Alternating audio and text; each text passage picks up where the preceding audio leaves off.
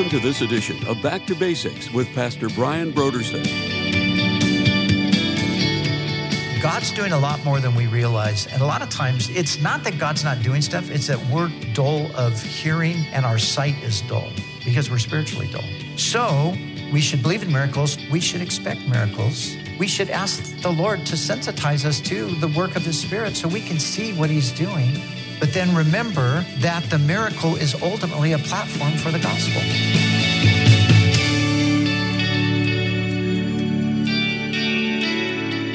Today on Back to Basics, Pastor Brian continues his study in the book of Acts. Join us as Pastor Brian concludes his teaching on Acts, chapter 3, verses 1 through 26, in a message titled Wonders, Signs, and the Gospel.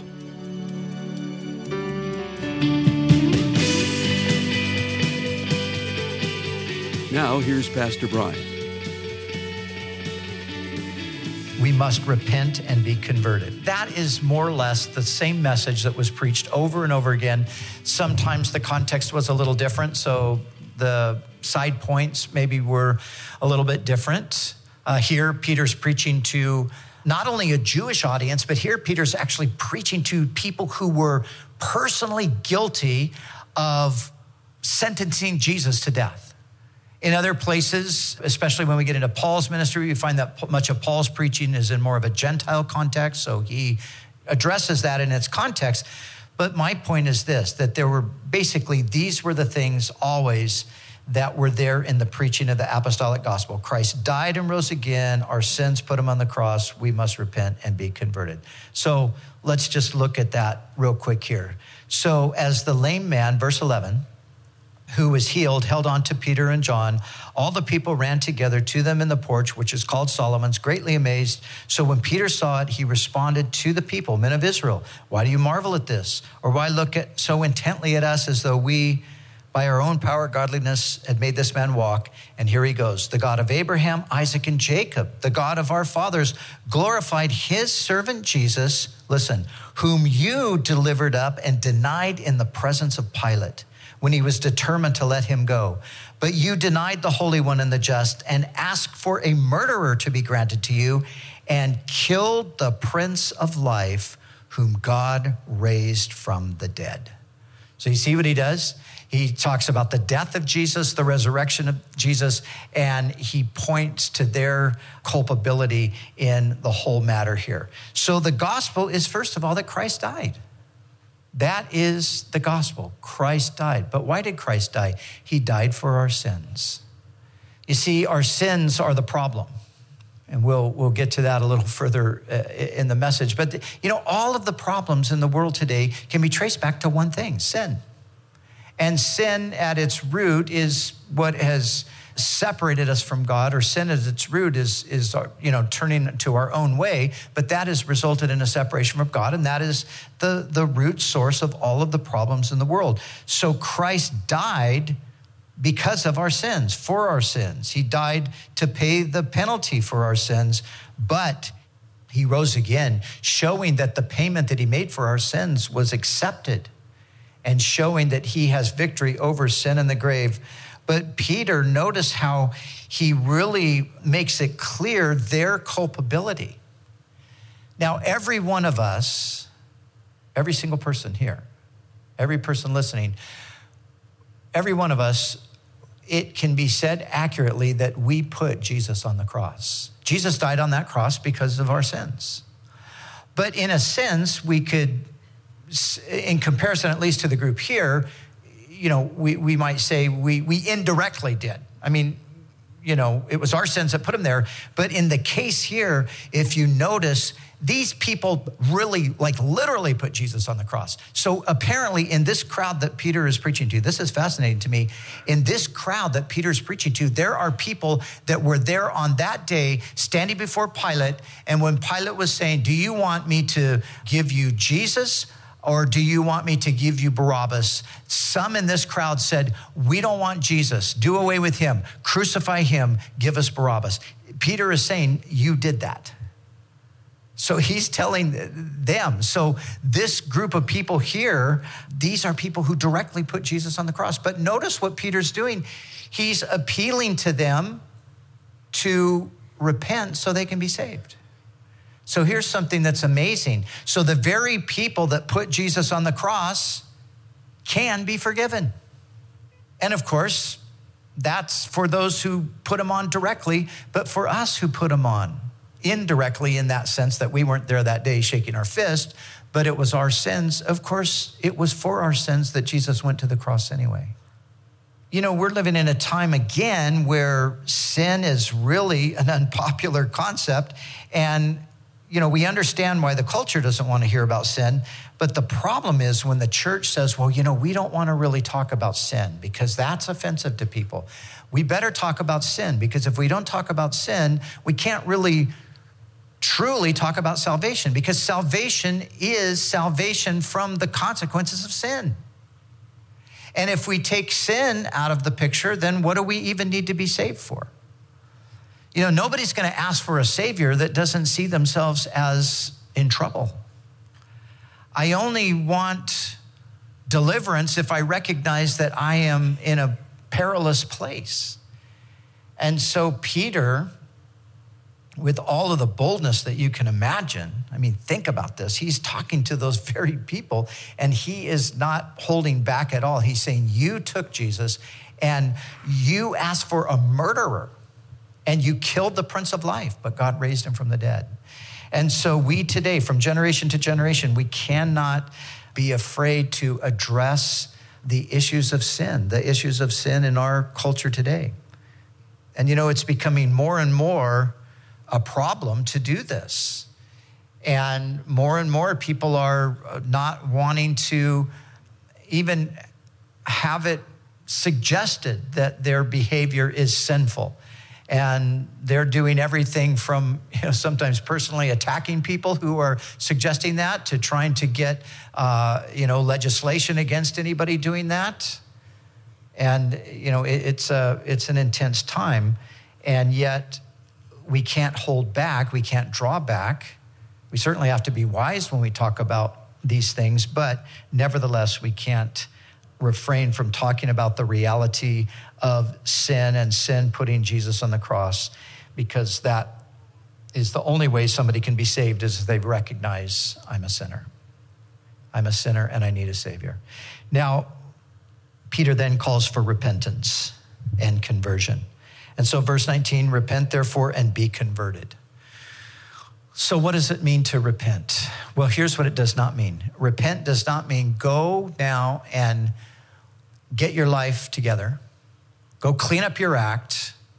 And once you did that, then come back and let God know you got it all cleaned up, and then He will accept you and He will allow you to be part of His kingdom that's not repentance but some some people present repentance that in a way that it kind of seems like that's what it is repent means okay get get yourself sorted out that you can come to god no the word repent means simply to have a change of thinking a change of mind actually metanoia is the greek word and noia is mind and meta is have a different mind so we're to have a change of thinking that then results in a, a, change of direction, if you will.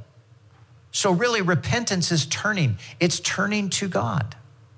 Now, Isaiah put it like this He said, All we like sheep have gone astray. Listen, we have turned everyone to his own way. This is the problem. This is what sin really is at its root. You know what sin is at its root? It's turning to your own way. It's refusing to do things God's way. It's refusing to believe God's word. It's refusing to live the way God says to live. Everyone has turned to his own way. So repentance is turning away from our own way and turning to God. Now, repent and be converted. Now, here's the wonderful thing God calls us to repentance, He gives us the grace to repent. And so as we turn to Him, He meets us with His Spirit, and we are then converted. Conversion means that we are regenerated, we are given a new life. So, what Peter's talking about here is not simply outward stuff like, you know, like church attendance Some people say, well, you know, I, I didn't go to church for a lot of years, but now I go to church. Or some people would say, well, you know, I used to behave like this, but I don't behave like that anymore. Now I do these kinds of things. Now, granted, repentance and conversion would certainly lend itself to you know being in church and and not living a certain way but that's not really what it is those are the byproducts of it repentance and conversion are you turning to God and God's Spirit coming inside of you and giving you a new life. Conversion is regeneration, it's a new life, it's a spiritual life, it's something that happens from within you by the Spirit of God. So that's what the apostolic gospel was. Christ died and rose again. Those are the facts. He did so for our sins and we are to repent and be converted. And now the results are number one, that your sins may be blotted out. Your sins may be blotted out. Like I said earlier, this is the problem.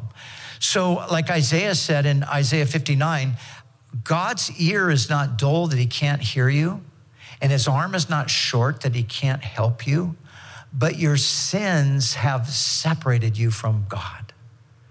So, see, this is the problem. Sin has built an impenetrable barrier between us and God. Sin has built like a, a, wall that's, that's so thick it cannot be penetrated, and it's so high it cannot be scaled. And what we need to have is that wall of sin removed, and that's what the gospel does. The gospel it just blows that wall to bits. It blows out that obstacle that's keeping us from a relationship with God, that thing that's keeping us back from experiencing God's uh, saving arm. So he says, repent and be converted that your sins may be blotted out. That's what happens. All of those sins, God blots them out. He erases them, in other words. And now you have a clean slate because, of course, Jesus died for those. He paid the penalty of those things that we committed. And now, since the penalty has been paid, they are removed, and now we can come to God. But the second thing that results is times of refreshing from the presence of the Lord. I just like this phrase, I love it. Times of refreshing from the presence of the Lord. Just think with me for a second about just a time of refreshing that you might have had, a time where maybe you you exercised or you played a sport or you worked hard and man you just couldn't wait to get to that thirst quenching drink whatever it might have been. And you know it, you were refreshed. You just think oh this, this is just so refreshing. Well that's the way peter describes this here is so beautiful. Times of refreshing from the presence of the lord or you know how it is on a hot day where just suddenly there's a cool breeze that blows and it just does something where you're just like, oh, that's great. That's so nice. Sometimes when I would find myself on these runs, these long runs, and I would, you know, get to the end of the run. It might be the middle of the day. It might be like 85 or 90 degrees or something. And just in my you know my shoes and everything i just go to the shower on the beach and just hit that thing and just stand under it. And just you know for 10 minutes i'm just i'm getting refreshed from that. And so we know what that is right? From the just or experientially we know what times of refreshing are. But this is refreshing from the presence of the lord. This is that same kind of experience that we have physically but it's a spiritual thing it's something where we just feel renewed, we feel reinvigorated. And those are actually ways that you could translate the word as well. But notice too that it's times of refreshing from the Lord's presence. Because remember, what happens is when our sins are blotted out, then we're brought into the presence of the Lord. And that's what we need more than anything. Years ago, I did a study on the presence of the Lord. And through that teaching, I realized that, you know, that's really what we want more than anything. And that's what I pray for, even for our church, even for our gatherings. It's like, Lord, all that really matters is that you are present with us. Because when a person walks into the presence of the Lord, there's something so beautiful about that. There's something so refreshing. And that's what the promise is times of refreshing from the presence of the Lord. And then finally, this is in verse 26 to you first, God, having raised up his servant Jesus, sent him to bless you in turning every one of you away from your iniquities. So the third result is blessing. And notice that the blessing is due to the fact that we've been turned away from our iniquities. So I'm coming back around to what I said before. Sin is the cause of all of our trouble. Sin is the reason for all of our miseries.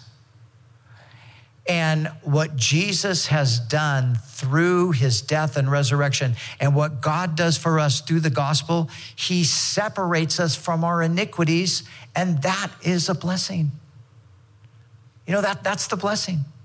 When you think of the misery that sin puts us in, and, and, I think of people, I, I, can think of myself, obviously. I can think of my life before I was a believer and how, yes, it was, you know, a lot of misery.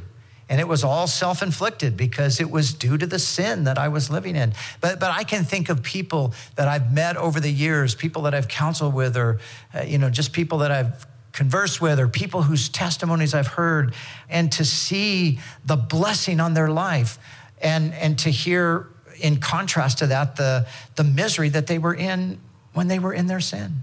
They might have been in misery in a prison cell. They were there because of their sin. They might have been in misery to a drug addiction because they, you know that was part of their sin. They might have been in misery because of a, a conflict or something, but it all goes back to sin. And so this is what the gospel does. It brings us a blessing by delivering us from our sin. So that's what the gospel is meant to do. You know, the, the gospel was not meant to comfort us in our sin, like, hey, I know you're in sin. It's okay. Don't worry. The good news is God still loves you. Well, God does love us even in our sin, but guess what? He wants to get us out of our sin because he wants his love to be experienced. He wants the blessing and the benefit that he intended to come to us, and that comes when we are disconnected from our sin not remaining in it. So he sent him to bless every one of you and turning you away from your iniquities. So that's what the gospel did. That's how Peter appealed to them then, and that's what the gospel does today. So, three things. We should believe in miracles, they are real. We should expect miracles. Because why not? Like I pointed out, we are just a continuation of this story. So here it is. It starts right here. We're in the early stages of, of, of, the story of the Spirit sending the church out into the world with the gospel. So we're still in the story. We're way down there now in the story, but we're in the story.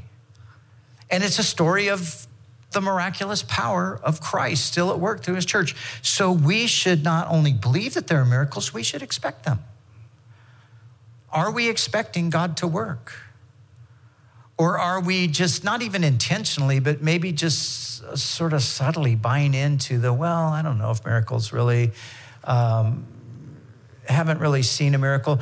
You know, here's the truth God's doing a lot more than we realize. And a lot of times, the, it's not that God's not doing stuff, it's that we're dull of hearing and our sight is dull because we're spiritually dull.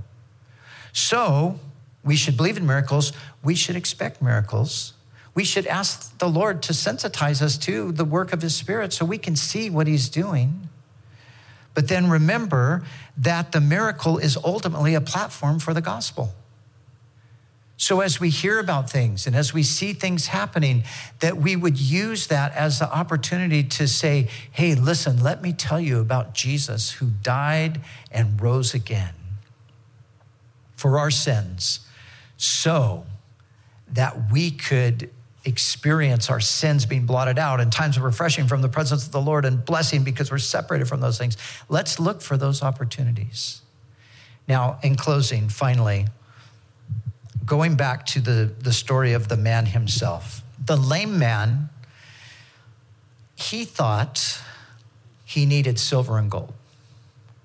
And I'm absolutely sure that when you know, Peter locked his his eyes on this man and said, Silver and gold have I none. The guy probably went, Oh, great. what is this guy going to say? You know, he, he wants the silver and gold. That's what he needs. Peter says, I don't have any. Okay, well, what does he have? In the name of Jesus Christ of Nazareth, rise up and walk. What? rise up and walk. I, I don't think he was expecting that. But that's what he really needed. You know, had Peter given him money, well, he would have taken it, and just like other people had given him money, and he would have used it, and then he would have been right back out there the next day, and the next day, and the next day, and the next day doing the same thing. But his real need was not for money, his real need was for Jesus. And this is true for you and for me and for everyone else. You know, everybody thinks they know what everybody else needs, and people think they know what they need. But the truth is, what everybody needs is the Lord. People need the Lord. You, you, can get, you can get money, you can get all the money. You know, we think of like, you know, government programs and things, and, you know, the, the constant, you know, we need more money. We got to put more money into this thing. And, you know, it's like just dumping the money down a bottomless pit. Nothing ever really changes. The money goes, but nothing else really changes. Because money doesn't solve pro- those kinds of problems. And, and whether it's money or something else that we think. You know, even with this man, no, I want you to notice this. Yes, he was physically healed. That's a wonderful thing, but that wasn't what he was leaping and praising about. Because he was leaping and praising God, what's implied in that is that he's had an encounter with the Lord. Because we surely can't think that the answer to everybody's problem is just that they get healed of their condition, because there are plenty of people that don't even have the condition who are just as miserable as the person with the condition. You know, if this guy had for one moment thought that, you know, if I could just walk, I would be the happiest person in the world. All he had to do was look around and recognize that, well, that doesn't, all these people are walking around, they're not happy. so there's something beyond it, there's something deeper. And Peter, of course, he knows that. And that's why he's there. He's there to tell this man that there's something greater than silver and gold. There's something even greater than healing. It's Jesus Christ of Nazareth. And so that again is our that's our hope. That's what we have experienced and and this is what we have to offer to the world.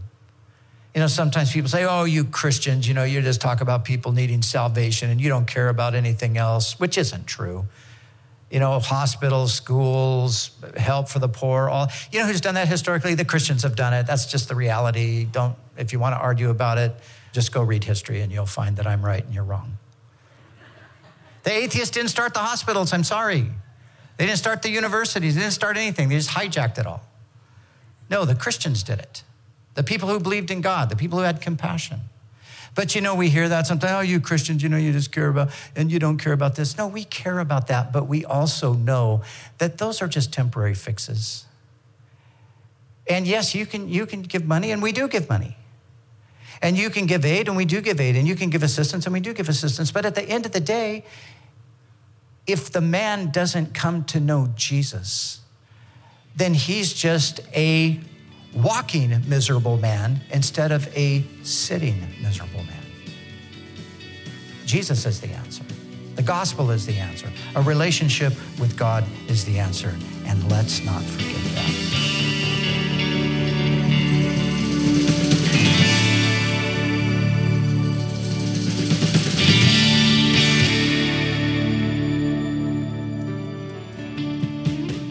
For the month of March, Back to Basics Radio is offering a timely resource titled One Minute Answers to Skeptics by Charlie Campbell.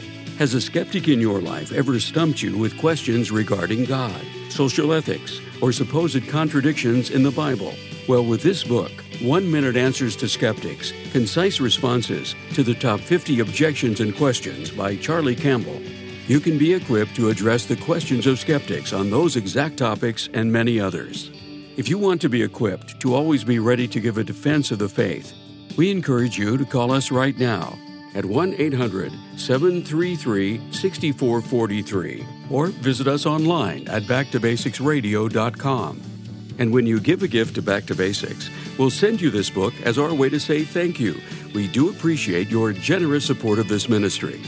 We'd also like to remind you that all of our other resources are waiting for you at backtobasicsradio.com or by calling our request line at 1 800 733 6443. That's 1 800 733 6443. Our desire is to encourage you in your daily walk with God. We'll continue tomorrow with more valuable insights from Pastor Brian as we study together in the book of Acts.